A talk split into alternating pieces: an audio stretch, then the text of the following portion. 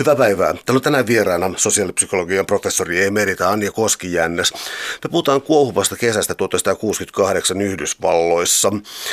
Tämä kesä, joka oli myös Pariisissa, Saksassa, vaikka missä vaikutti, mutta Yhdysvalloissa erityisen paljon. Ja sulla on mielenkiintoinen kontakti tähän, koska sä et mennyt sinne tekemään tutkimusta, vaan ikään kuin eksyit paikalle ja, ja, ja tota, löysit itsesi keskellä tätä hyvin kuohuvaa vuotta.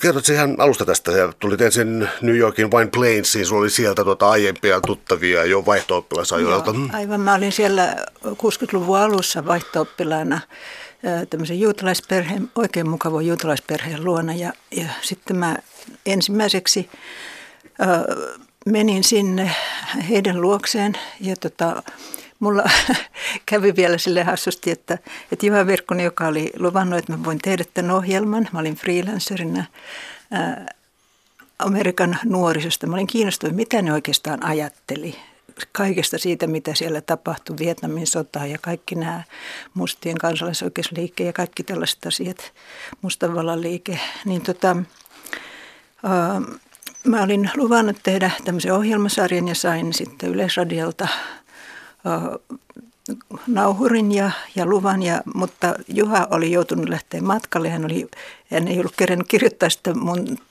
tämmöistä lupalappua, että mä saan tehdä tämmöisiä. Ja sitten mä jouduin odottamaan sitä jonkun aikaa vielä siellä White Plainsissa, joka, joka oli niin kuin 50 kilometrin päässä New York Citystä. Niin siellä mä sitten hortoilin siellä New York Cityssä ja tutustuin kaupunkiin ja ihmisiin aluksi jonkun puolitoista viikkoa vai mitä se oli. Ja sen jälkeen mä vasta sitten pääsin matkaan, kun mä sain sen kirjeen tai valtuutuksen Yleisradiolta. Juhlallinen Yleisradion vakuutuskirje, niin, että niin, nyt voit tehdä niin.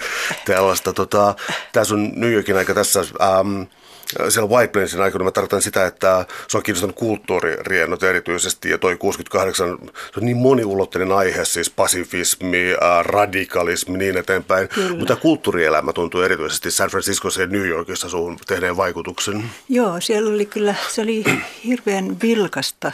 Siellä oli tietysti, tietysti siellä on nämä klassiset museot, joita mä kolusin, mutta sitten ihan tämmöinen niin katuelämä – oli, siellä oli paljon ihmisiä, esiintyjä, lauloja, teatterit oli mielenkiintoisia ja mä tapasin siellä muun muassa näitä ihmisiä myös ja haastattelinkin kaduilla ihmisiä, että, että se, oli, se oli todella Mä olin sillä lailla kiinnostunut ylipäänsä näistä kulttuuriasioista, että mä olin aikaisemmin, tai olin silloin ylioppilasteatterin jäsen ja, ja tota, myös harrastin kuvataiteita, että sillä lailla.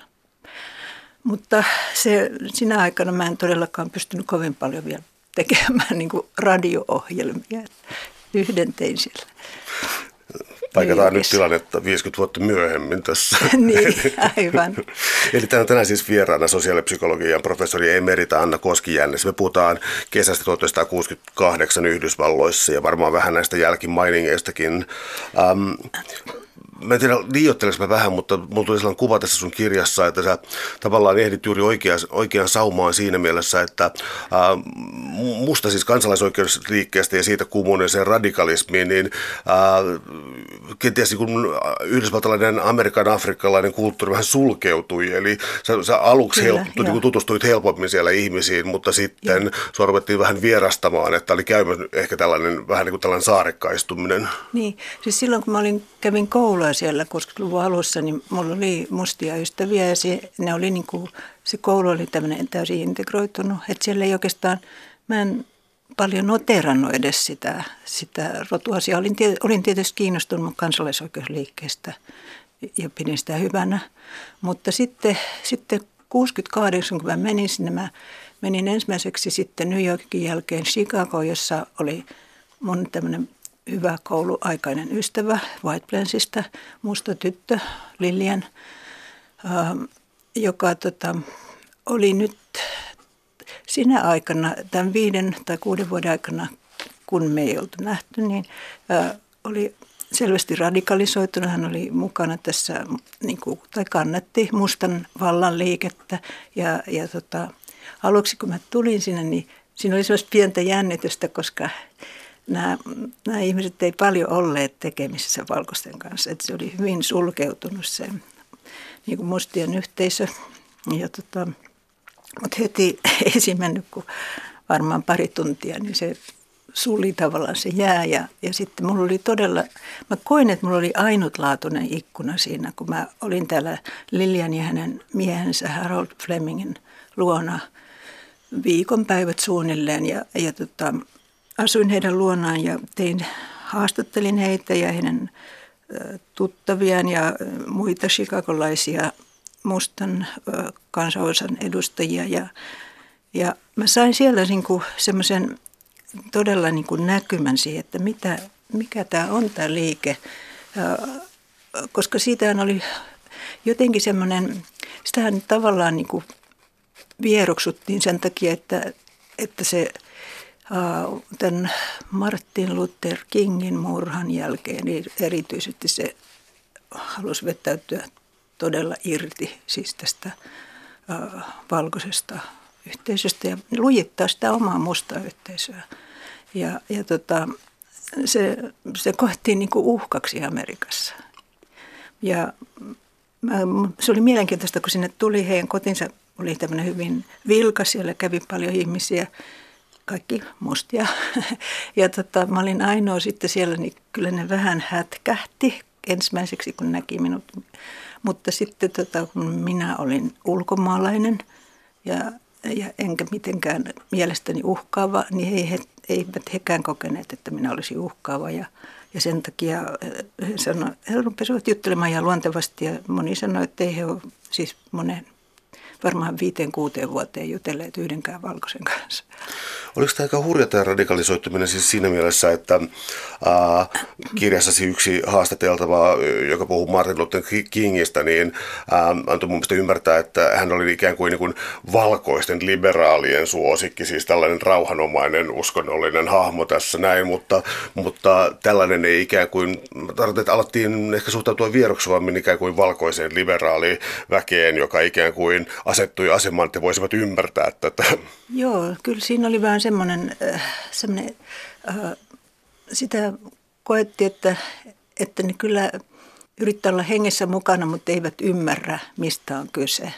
Että tässä on niin kuin mustien jotenkin identiteetistä ihan, että he ei ole niin kuin toisen luokan kansalaisia. He on ihan täysvaltaisia kansalaisia ja he tulee sellaisena ottaa eikä tämmöisenä niin kuin jotenkin vaarana ja uhkatekijänä. Ja, ja ne oli hirveän fiksuja. Mun täytyy sanoa, että mun teki vaikutuksen nämä, tota, ne ei ole mitään niin sivistymättömiä, vaan varsin, varsin sivistyneitä ja hyvin koulutettuja ihmisiä. Nämä, useimmat nämä aktiiviset mustavala-edustajat.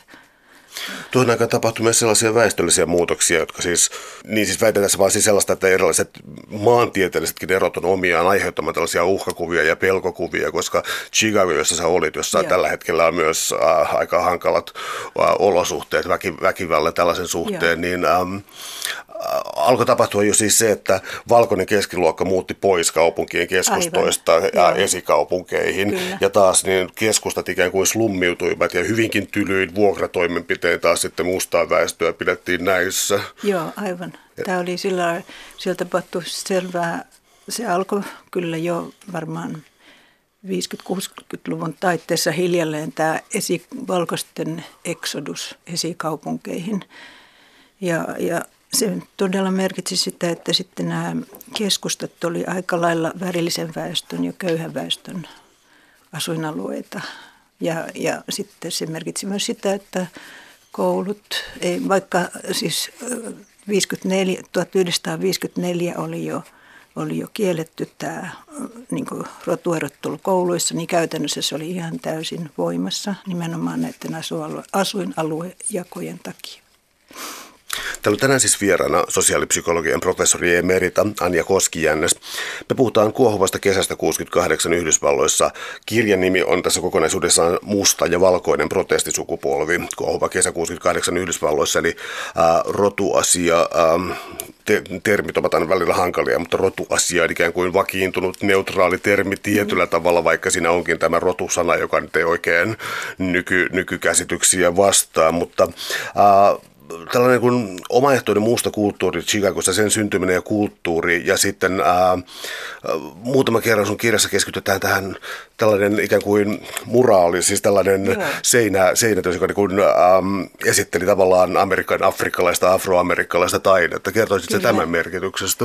Joo, mä haastattelin semmoista Jeff Donaldson-nimistä taiteilijaa, joka kuului tähän niin mustien taiteilijoiden ryhmittymään siellä, jotka oli sinne Chicagon mustan keton hyvin ränsistyneelle alueelle yhden vanhan talon tai oikeastaan useammankin talon seinästä maalanneet näitä afroamerikkalaisten sankareita.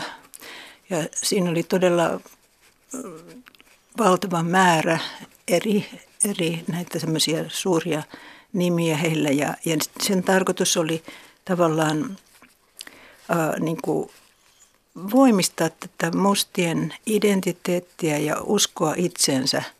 Ja, ja tota, sen nimi oli kunnioituksen seinä tai kunnioituksen muraali tai miten se nyt sanotaan. Ja se oli, mä kävin sitä itsekin siellä katsomassa. Sen edessä, silloin kun mä olin siellä, niin siellä ei tapahtunut mitään, mutta mutta sen edessä järjestettiin kaikenlaisia niin kuin runoesityksiä ja tota noin, poliittisia tilaisuuksia. Ja, ja, että se oli semmoinen niin keskeinen asia heille, mutta muutaman vuoden kuluttua se talo palo.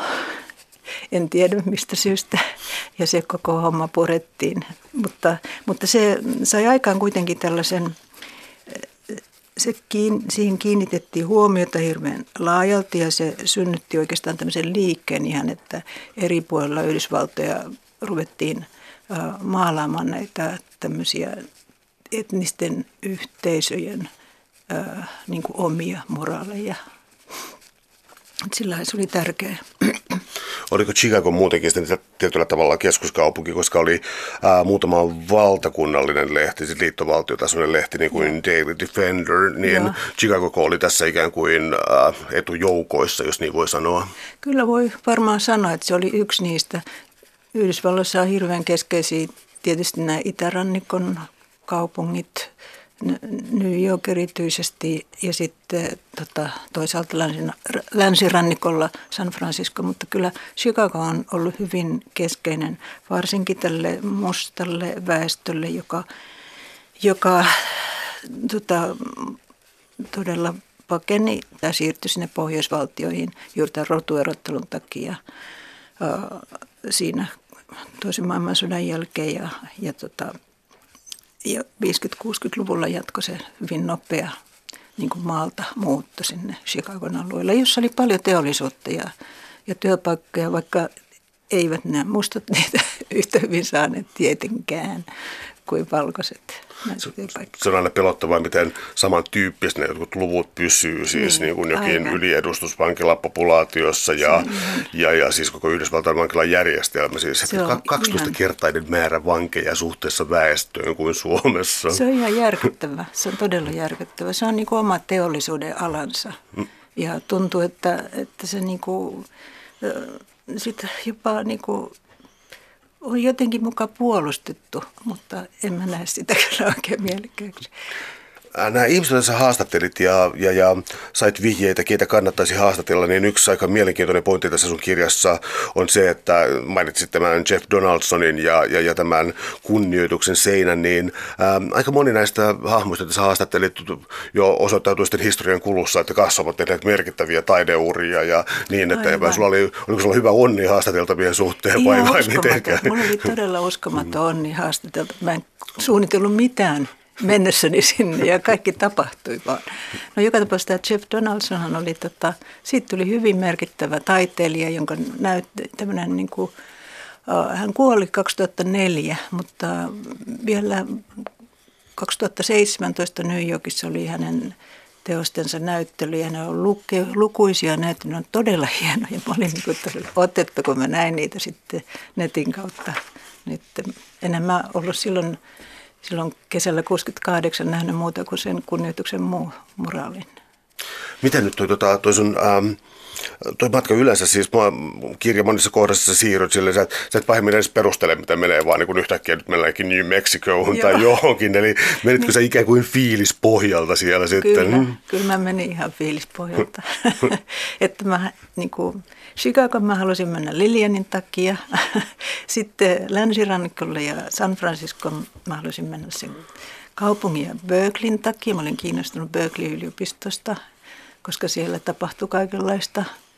Ja, ja sitten taas sinne äh, niin kuin uuteen Meksikoon. Sinne mä menin sen takia, että mä olin just samana kesänä lukenut semmoisen mielenkiintoisen kirjan, äh, niin kuin The Hidden Dimension niminen, joka, jonka oli kirjoittanut yksi antropologian proffa niin kuin tilan käytöstä ja ihmisten suhteesta tilaan. Ja se oli kanssa ihan tosi mielenkiintoinen haastattelu, jonka mä sain häneltä.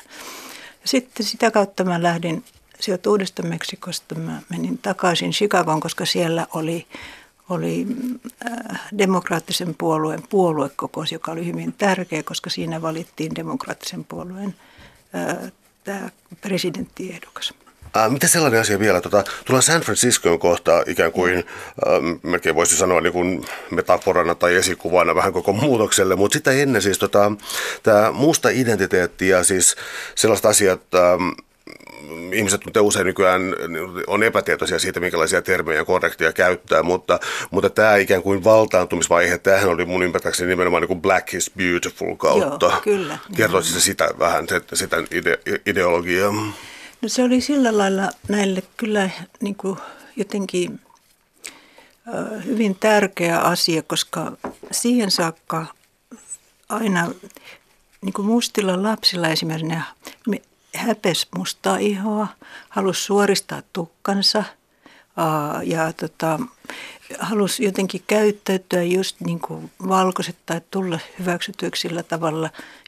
Ja tota, nyt tässä vaiheessa sitten jotenkin nämä ihmiset rupesivat tajuamaan, että hei, että me ollaan niin kuin todella ihan oikein, me ollaan kauniita itse asiassa, niin kuin ne onkin. Ne on todella hyvin kauniita ja sitten niillä on tota, anto kasvaa tukkansa luonnollisesti. että nämä isot afrot oli aika tyypillisiä ja, ja sitten lapset lapsille ihan niin kuin, se oli tietynlainen indoktrinaatiokin, että niille tota, opetettiin, että, että I am black and I am beautiful. niin kuin, ja ne oli hyvin tyytyväisiä sitten, kun ne sanoivat.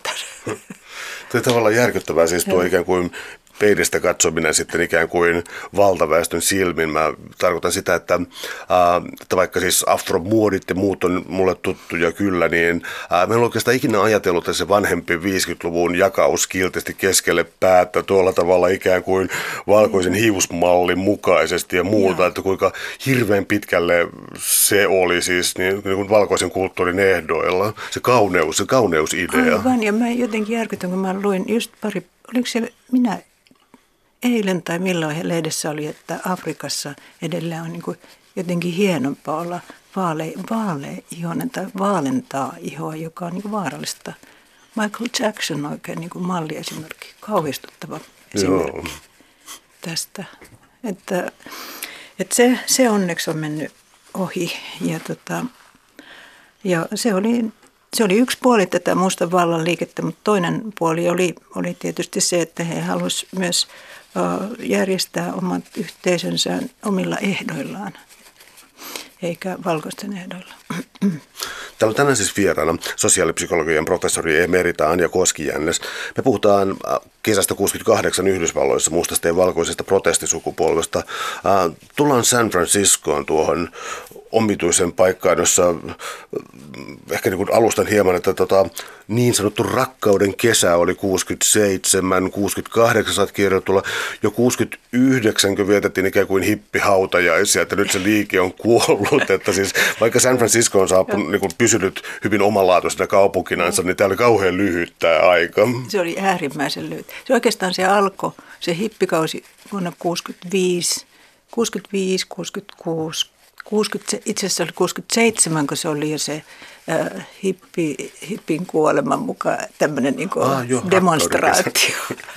Siis se oli silloin syksyllä, kun Joo. se oli kesällä ollut rakkauden kesä, niin sen jälkeen oli hippikuolema.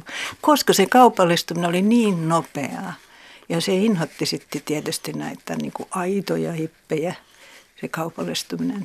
Että sen takia se, se jotenkin loppui siellä hyvin nopeasti. Muualla maailmassahan hippejä oli vielä pitkäänkin. Ja kyllähän hippejä Yhdysvalloissa edelleen siis sitä porukkaa, niitä, jotka todella omaksu sen ideologia eikä vaan ollut seikkailemassa hetkellisesti amerikkalaisessa kirjallisuudessa ja elokuvissa ja TVssä tulee joskus esiin. Mä vaan huomannut, että on ähm, niin vanhemmat, jotka on viettäneet hippi-ikävuosiansa ja niiden lapset ja vanhemmat on sillä niin kuin kyllästyneet, kun niiden kakarat on niin konservatiivisia mm. ja niin kuin käyttäytyy niin kiltisti, että tämä on kääntynyt vähän näin päin. Joo, semmoista, semmoista näkee.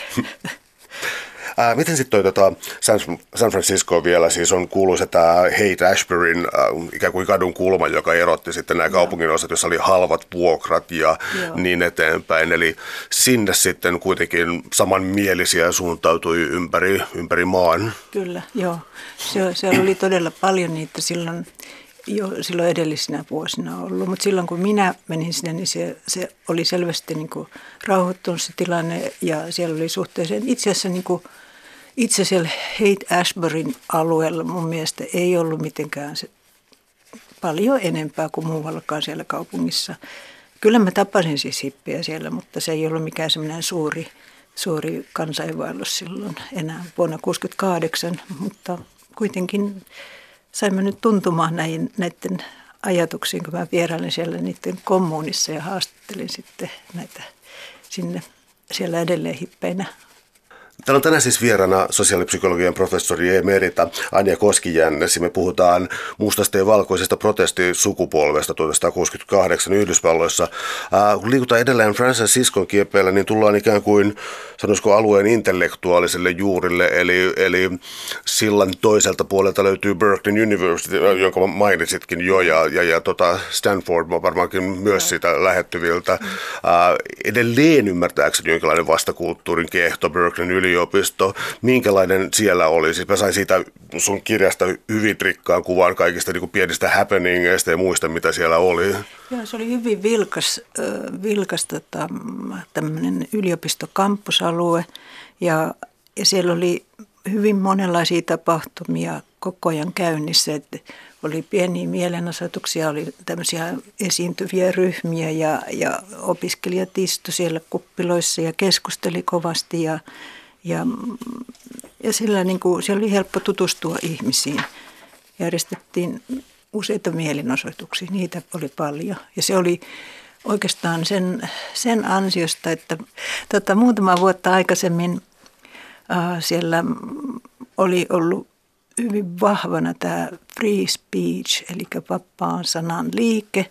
E, opiskelijat vaativat oikeutta äh, paitsi vaikuttaa niin omiin opintoihinsa, niin myös he vaativat oikeutta esit, siis järjestää poliittisia tilaisuuksia kampuksella ja, ja varainkeräystä esimerkiksi kansalaisoikeusliikkeelle. Kaikki nämä oli kiellettyjä sitä ennen. Ja opiskelijat olivat sitten monta kuukautta siinä kamppaille tästä oikeudesta ja siellä oli poliisitkin yrittäneet näitä näitä mielenosoituksia niin kuin lamata, mutta se ei onnistunut ja lopulta yliopiston johto sitten suostui näihin, näihin tota, vaatimuksiin ja sen takia se ehkä näkyi siinä, siinä tota, kampuselämässä, että siellä todella niin kuin, otettiin kantaa ja keskusteltiin ja osallistuttiin paljon. Tullaanko tähän kovaan vastakkainasetelmaan, eli puhutaan nyt kuitenkin vastakulttuurista koko ajan, ja sitten voi pitää mielessä sen, että tosiaan Pariisi 68, niin ähm, monien romantisoima, mutta tilanne oli myös aika vaarallinen jossain vaiheessa. Samoin Yhdysvalloissa oli näitä kampuksilla tapahtuneita äh, poliisin ampumia opiskelijoita. Joo. Ja sitten toisaalta oli tietysti siis se, että oli voimakas viettämisodan vastainen liike, Kyllä, koska siis uusi sukupolvi ei pitänyt koko sotaa siis millään lailla legitiiminä. Aivan. Eli tämä sitten varmaankin en mä halua sanoa, että se milli, ei, se on vähän väärä sana, mutta mä tarkoitan, että tämä varmaan oli omiaan siis laittamaan todellakin niin kuin valtiovallan ja vastakulttuurin vastakkain. Kyllä, se oli hyvin, hyvin tota selvä, tämä vastakulttuurin suhde koko niin kutsuttuun valtarakenteeseen.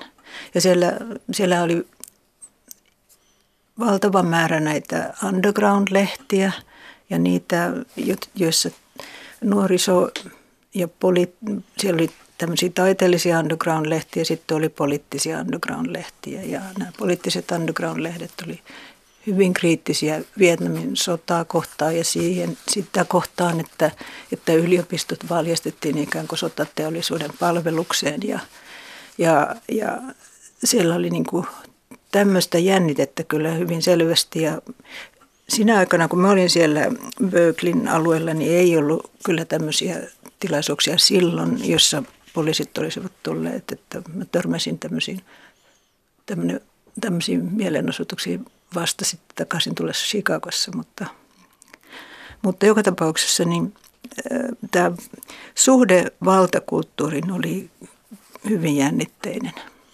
Yksi asia vielä, joka on aika ällistyttävä tilastollinen ja ihmisiä paljon koskenut asia on siis se, että äh, nyt mä en muistella sun kirjasta tarkkoja lukuja, mutta siis ennen, ennen toista maailmansotaa äh, Yhdysvaltain äh, niin afroamerikkalaiset neljä viidesosaa asui etelävaltioiden puolella. Kyllä, Ja kun hypätään siis hyvin lyhyt historiallinen aika siitä eteenpäin sitten Joo. 60-luvulle, niin selkeä enemmistö asui jo pohjoisen kaupungeissa. Aivan, kyllä.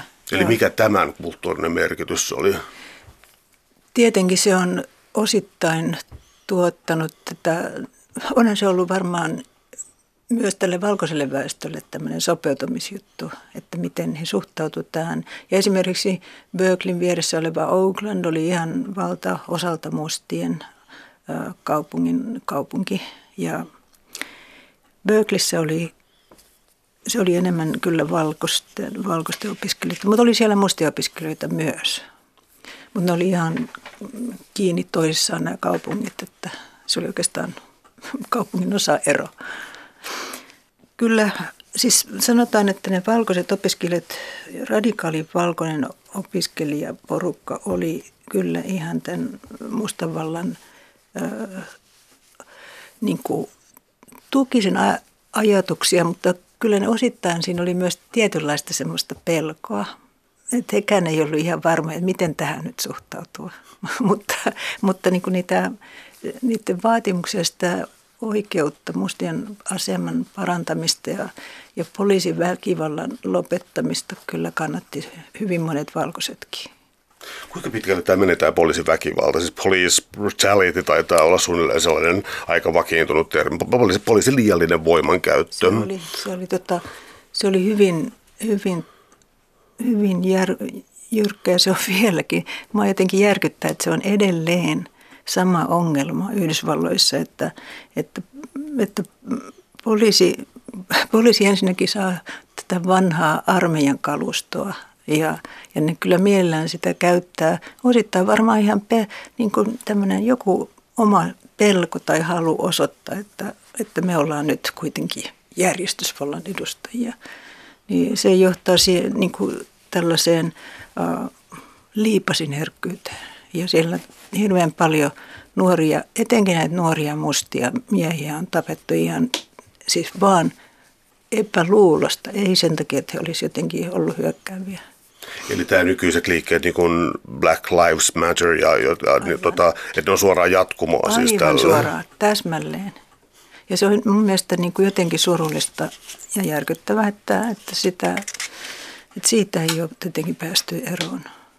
Osa syy siihen oli se, että, että poliisi ei joutunut yleensä koskaan vastuuseen näistä murhista. Että nyt tämä, tämä on ehkä tämmöinen uusi juttu, että nykyään on ihmiset ensinnäkin pystyy kuvaamaan niitä tapauksia. Että on hirveän paljon dokumentointia siitä, että, että poliisi on turhaa käyttänyt aseita. Ja, ja kun nämä dokumentit on niin vahvoja, niin sen takia on käynyt niin, että on muutamia poliisiakin joutunut niin kuin ihan vastuuseen menettäneet oikeutensa siinä, poliisioikeutensa. Täällä on tänään siis vieraana sosiaalipsykologian professori emerita Anja Koskijännes. Me puhutaan vuoden 1968 kesästä Yhdysvalloissa, musta ja valkoinen protestisukupolvi. Ähm, tästä tota, vastakulttuurista tota, mä tavoittelen sellaista kysymystä, että, että tavallaan jos, niin kun, jos nyt vaan ajattelee asiaa hieman hatarasti mielikuvien valossa niin, tai varassa, niin silloin mm. tuntuu siltä, että jos Martin Luther Kingia on pidetty kautta eri ihmisryhmien arvostettu suuresti. Mutta kun tulee niin tuonne Malcolm Xään ja mm-hmm. mustiin pantereihin ja tämän tapaiseen, mm-hmm. tämän tapaiseen toimintaan, niin sitten sävy vähän muuttuu. Mutta sä pääsit jälleen erittäin hyvin siellä lähteelle ja keskustelemaan asioista. Tuota, valottaisi se tätä hienoa episodia? No se oli kyllä niin kuin uskomaton sattuma. Silloin kun mä olin siellä hippikommunissa, niin siinä, siellä oli semmoinen toinenkin vieras, semmoinen vähän vanhempi musta mies. Me ihmettelin, mitä tämä täällä tekee, koska ne oli valkoisia ne hipit. Niin tota, se oli vaan siellä niin kuin tutustumassa ja sitten se tuli sen tilaisuuden jälkeen, mun luoja kysyi, että mitä mä teen, mihin mä teen tätä nauhoitusta, kun mä nauhoitin siellä tätä keskustelua, niin mä sanoin sitten, että mä teen Suomen, yleis, Suomen, yleis, Suomen yleisradiolle ja sitten hän sanoi, että tokaisin vähän niin kuin yliolkaiset. No kuule, mustat panterit on paljon mielenkiintoisempia kuin nämä hipit.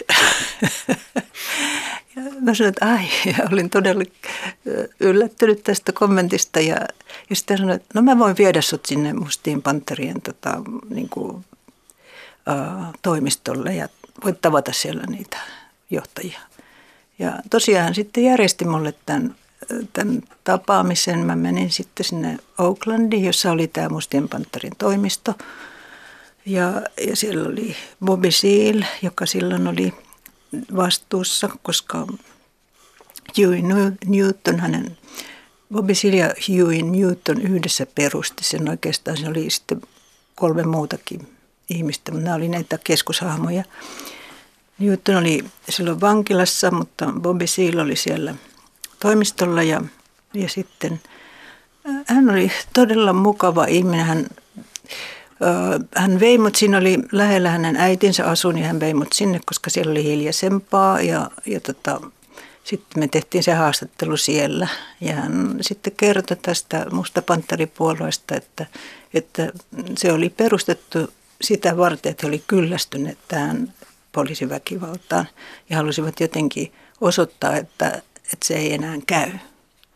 Ja, ja sen takia he olivat perustaneet tämmöisiä niin partiointiryhmiä, jotka, joilla oli sitten äh, radioyhteys näihin, milloin poliisit oli pidättämässä jonkun mustan taas, niin he menivät sinne paikalle, heillä oli aseet mukana, koska Yhdysvalloissa, ainakin Kaliforniassa silloin oli laillista pitää asetta, jos ei sitä osoittanut kenkään oli aseet mukana ja tulivat vaan siihen paikalle ja, ja sitten heillä oli lakikirja mukana oli lain laki opiskelijoita, oikeustieteen opiskelijoita, niin ne oli sitten, tämä oli niin uhkaavaa sitten poliisien mielestä tämä niiden käyttäytyminen, että, että se niin kuin heti synnytti tämän jyrkän tämmöisen niin vastakkainasettelun ja niitä ruvettiin pitämään kamalan vaarallisena, vaikka ne ei aluksi olleet sitä. Ja, ja sitten paitsi, että näillä oli nämä, nämä tota, tarkoitus tavallaan suojella sitä mustaa, joka oli, oli pidätetty, niin eihän siihen puuttuneet siihen pidätykseen, mutta niin kuin lukivat sille sen oikeudet siinä. Uh, niin tämän lisäksi, että he järjestivät myös tämmöistä niin kuin mustan yhteisön niin kuin avustusjuttuja, siis ilmaisia aamiaisia ja ilmasta äh, ruokaa, näitä vaatteita, kenkiä, kaikenlaista. Että siellä oli paljon tämmöistä sosiaalista toimintaa, jota nämä järjesti myös. Mutta, mutta se, että, että siinä, se, että heillä, heillä oli nämä aseet näissä tilanteissa, niin se sitten synnytti kyllä tämmöisiä jännitteisiä kuvioita ja siellä myös joissakin tapauksissa syntyi ihan tämmöisiä ampumavälikohtauksia ja se, se loi sen niin negatiivisen kuvan tästä järjestöstä. Mä en mitenkään halua vähätellä tuota, mutta mä vaan ajattelin siis sitä, että Yhdysvaltain perustuslaki, toinen, toinen lisäys, se on, joka Joo. siis ää, nimenomaan tietyllä tavalla tavallaan sen alkuperäinen idea 1700-luvulta on siis se, että kansalainen voi puolustautua valtiota vastaan, Aivan. että siinä on tällainen jännä juttu, eli tämä aseellisuus eikä niin ollut siinä mielessä, ei voi sanoa, että se ollut mikään militanttia, tai siis okei, okay, militantti sana ehkä kyllä, mutta ei mikään ää, terroristinen organisaatio. Joo, ei se ollut sitä kyllä niin kuin alun alkaen. Sinnehän sitten soluttautui myös, kun heti kun, heti kun tämä ilmaantui, tämä liike – se levisi hyvin nopeasti muihin suurkaupunkeihin, niin sinne soluttautui paljon niin kuin FBIn ja tämmöisiä poliiseja. Ja siellä se, se niin kuin sotkisi niitä kuvioita hyvin vakavasti sillä lailla, että siellä ruvettiin niin kuin tavallaan tekemään semmoista sisäistä myyräntyötä, joka sitten keitti myös tämmöistä keskinäistä epäluottamusta siinä järjestössä, että – et siinä oli paljon, paljon ongelmia kyllä siitä syntystä vähitellen, mutta silloin vielä 62, kun se syntyi muutama vuotta aikaisemmin tämä liike, niin se oli hyvin, niin kuin, sillä oli hyvin itse asiassa positiivinen kuva siellä, sanotaan siellä länsirannikolla ainakin siitä liikkeestä.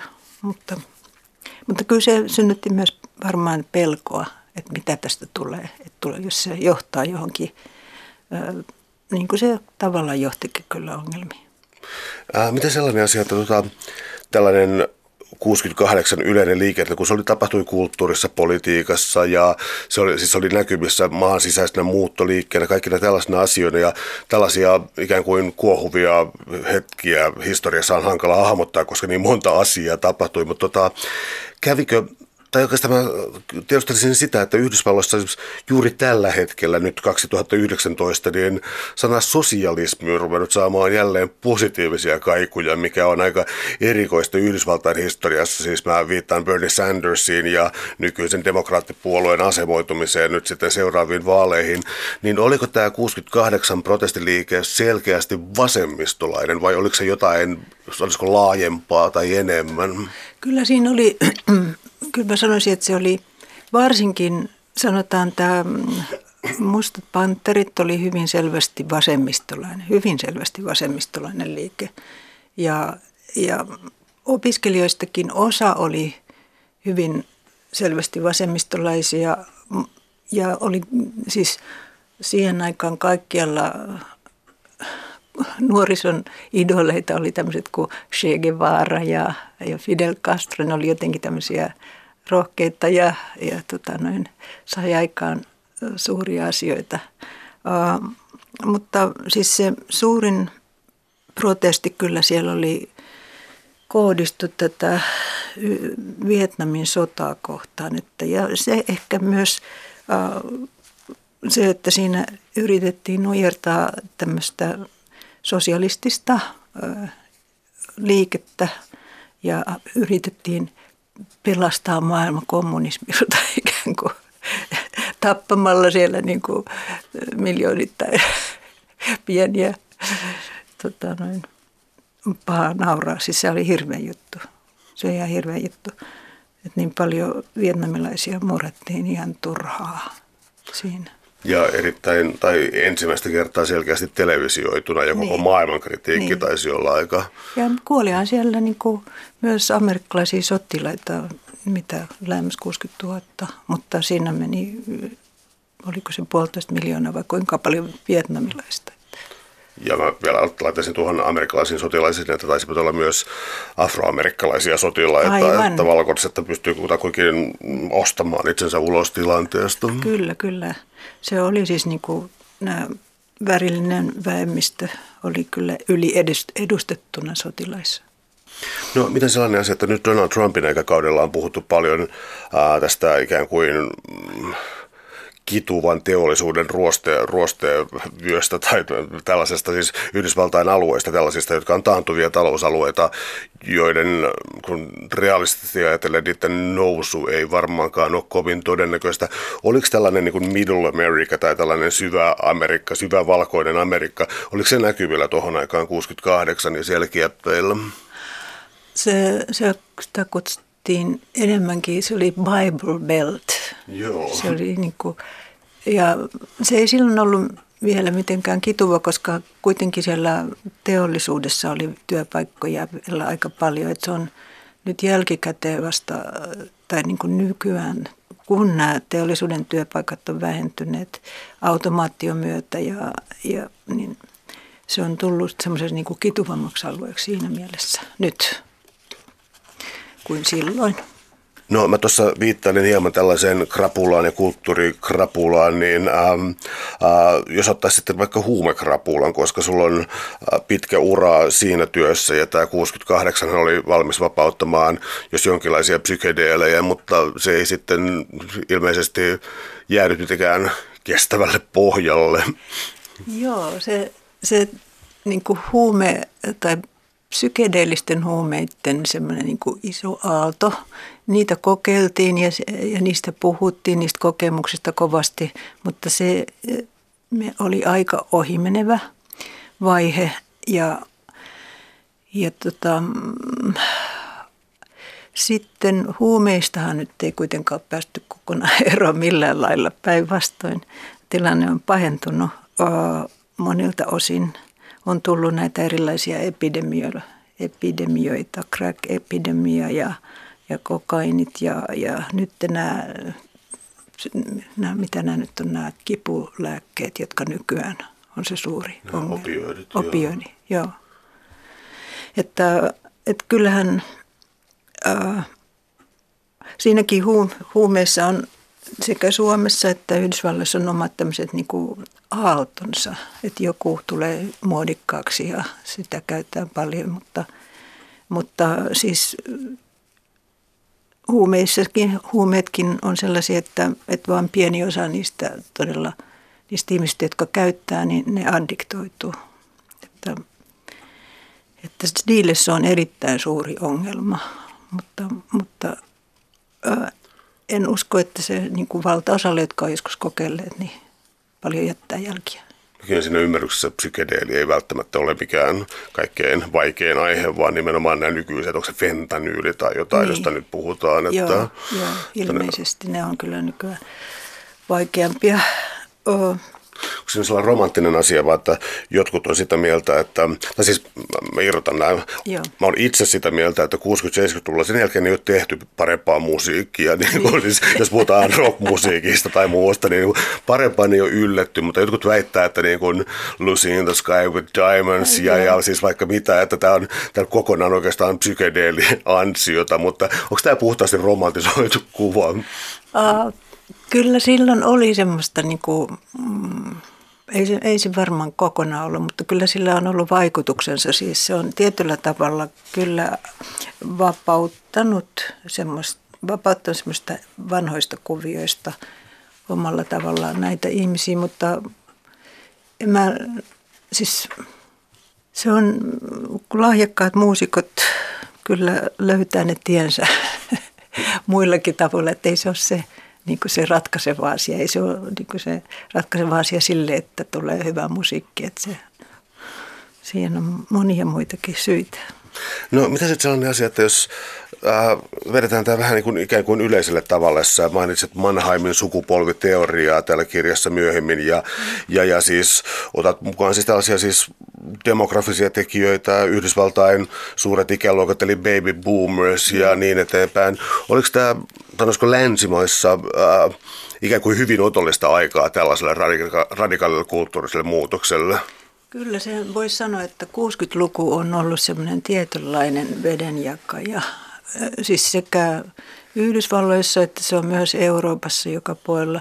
Euroopassa se oli varmaan sitä, että niin kuin maailmansodan jälkeinen jälleenrakennus oli saatu tehtyä ja, ja sitten ihmiset oli vaurastuneet nopeasti. Se oli taloudellisesti hyvin niin kuin positiivista aikaa tämä maailmansodien jälkeinen aika. Ja, ja ihmisillä alkoi olla varaa monenlaisiin asioihin, joihin aikaisemmin ei ollut. Ja, ja se lisäsi suunnattomasti, siis niin kuin vapausasteet lisääntyivät suunnattomasti kyllä sen takia, että oli niin kuin edellytyksiä varaa ja, ja, tota noin. ja sitä paitsi se ää, niin kuin Yhdysvalloissahan se oli se baby boom sukupolvi, oli todella iso tekijä siinä mielessä, että, että se muodosti silloin 68 suunnilleen jotain, oliko 47 prosenttia oli alle 30 ja nyt niitä oli, nyt on jotain alle, kaksi, äh, siis jotain 25 tai jotain semmoista. Joo, se on hurja luku. Et silloin, silloin oli paljon nuoria ja, ja, ja nuorisokulttuuri oli tämmöinen, johon sijoitettiin paljon, johon, johon kiinnitettiin paljon huomiota. Ja, ja media levitti sitä. Siinä oli paljon semmoisia tekijöitä, jotka edesauttoi sitä, sitä kulttuurista muutosta joku kritiikki taisi myös koskea nimenomaan tätä tiettyä varallisuutta, että oli, oli varallisuutta enemmän, koska nyt mä muistan, oliko se Charles de Gaulle vai Mauno Koivisto, joka kutsui ikään kuin keskiluokan ilmavaivoiksi vai mikä se fraasi olikaan tällaista, että, että se on tavallaan jo niin, kuin, niin varakas sukupolvi, että niillä on varaa heittäytyä tuollaiseksi ainakin hetkeksi aikaa. Niin, kyllä sitä se on sinne joku perä. Täällä on tänään siis vieraana sosiaalipsykologian professori Emerita ja Koski Jännes. Me puhutaan kesästä 68 Yhdysvalloissa ja rotukysymyksestä tässä musta ja valkoinen protestisukupolvi. Ähm, paluu Suomeen, siis nehän oli ikään kuin yleismaailmallisia mm, myös sosialistisissa valtioissa, mutta erityisesti Länsi-Euroopassa ja Yhdysvalloissa. Suomessa puhe oli varmaan 68 enemmän Tsekkoslovakiasta ja tällaisista Kyllä, peloista, mitä oli. Mitä eroja tai yhtäläisyyksiä sä huomasit tämän suomalaisen keskustelun kanssa? Um, silloin voisi sanoa, että täälläkin kyllä paljon protestoista, siis sanotaan, että Suomessakin voi sanoa, että tämä Vietnamisota oli hyvin keskeinen tekijä tässä vasemmistolaistumisessa. Suomessa se kuitenkin tämä vasemmistolaisuus aja, nopeasti siirtyy tämmöisessä puolue, puoluepoliittiseksi. Että se oli selvemmin kytkeyty näihin meidän olemassa oleviin puolue, puolueorganisaatioihin. Yhdysvalloissa se ei tapahtunut näin kyllä. Että se, se, siellähän on se hyvin pysyvä rakenne tämä demokraatit ja republikaanit ja, ja tämä radikalismi ehkä kulkeutui sinne sitten demokraattisen puolueen riveihin hiljallensa sieltä, mutta ei, onhan Yhdysvalloissakin kommunistinen puolue, mutta se on hyvin pieni, sillä sillä laista, sellaista merkitystä. Suomalaista perua jotain ei. Keski-Salomaa tai niin, muuta, niin, muuta vielä liespeillä. Miten Joo. vielä sellainen tota, uh, mä oon kuullut ainakin monta kertaa Amerikan ystävien tuota, tekemään sellaisen analyysin oikeastaan tästä, että, että siis Yhdysvalta, Yhdysvalloissa syntynyt siis vietämisodan vastainen voimakas liike ja pasifistinen aalto ja mm. osittain siihen kytkeytyvä hippiliike, niin siis oli voimakasta Yhdysvaltain itsekritiikkiä siitä, mitä ne tekee maailmalla, minkälaista suurvaltapolitiikkaa tehdään, ja sitten se ikään kuin kiertyi Eurooppaan Amerikka vastaisuutena. Tavallaan niin kuin omaksuttiin se amerikkalainen vastakulttuuri, ja joo. syyllistettiin tavallaan, niin kuin, siis syystäkin syyllistettiin, emme sitä halua vähätellä, mutta, mutta tuli sellainen Amerikan kriittisyys, joka tavallaan oli lähtöisin Amerikasta itsestään. Tämä... Kyllä, toi pitää, toi pitää paikkansa. Siis se uusi vasemmistolaisuushan oli siellä jo silloin 60-luvun alussa hyvin vahvaa, joka, ja se tuli tänne sitten hiukan jälkijättöisesti ja, ja sitten että se, kyllä se niin kuin tavallaan kiertyi sieltä monet asiat alkoi siellä Yhdysvalloista. Ja vielä viimeisessä mä olisin kysyä tällaisen, mikä voisi olla enemmän loppukaneetti kysymys suunnilleen kuin sellainen, että saavutettiinko jotain hyvää ja pysyvää? Joo, sitä mä todella kanssa mietin vahvasti. On ihmisiä, jotka näkee, että näin on. Esimerkiksi Noam Chomsky on kovasti sitä mieltä.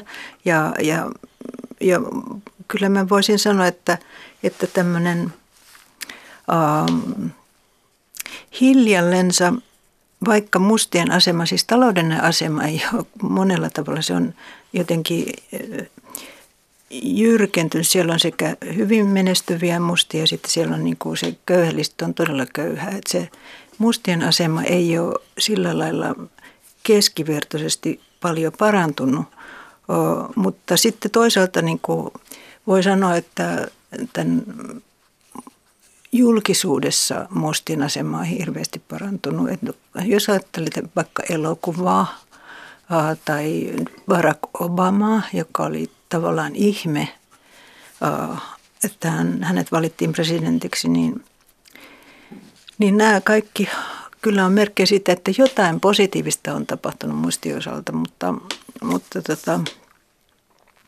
sitten toisaalta siellä on kyllä siis edelleen erittäin paha tämä, tämä seikka, että niin suuri osa nuorista mustista miehistä niin kuin suoranaisesti joutuu vankilaan erilaisista varsin pienistäkin asioista. Ja on siellä niin kuin se voi viettää koko loppuelämänsä. Se on mielestäni traagista. Ja, ja tota, mutta sitten muissa suhteissa varmaan se oli suuri saavutus tietysti, että Vietnamin sota saatiin loppumaan ja, ja Nixon menetti valtansa. Ja, että on siellä niin kuin saatu aikaan positiivisia asioita. Ja nythän on, tällä hetkellä on ihan semmoisia kanssa positiivisia merkkejä siitä, että siellä niin kuin nämä, esimerkiksi on, ne, juuri, juuri kuulin siitä, että siellä on nyt pyritään muuttamaan näitä amerikkalaisten äänestyskäyttäytymiseen liittyviä juttuja, jotka on estäneet mustien osallistumista tai jotka on manipuloitu sillä, että joku, joka ei saa Esimerkiksi Trumphan ei saanut yhtä paljon ääniä kuin Hillary Clinton, mutta, mutta se vaalijärjestelmä on semmoinen mutkikas. Siinä voidaan taiteilla sillä lailla, että saadaan niin joku voittamaan. Ja no nyt sitä ilmeisesti rupeaa korjailemaan tai pyrkii demokraatit korjaamaan tätä vaalijärjestelmää. Että kyllä se hiljalleen tietysti menee, mutta pitkän aikaa se tietysti kestää, kestääkin. Suuret kiitokset keskustelusta Anja Koskijännes. Oli ilo. Kiitos. Tämä oli mullekin suuri ilo.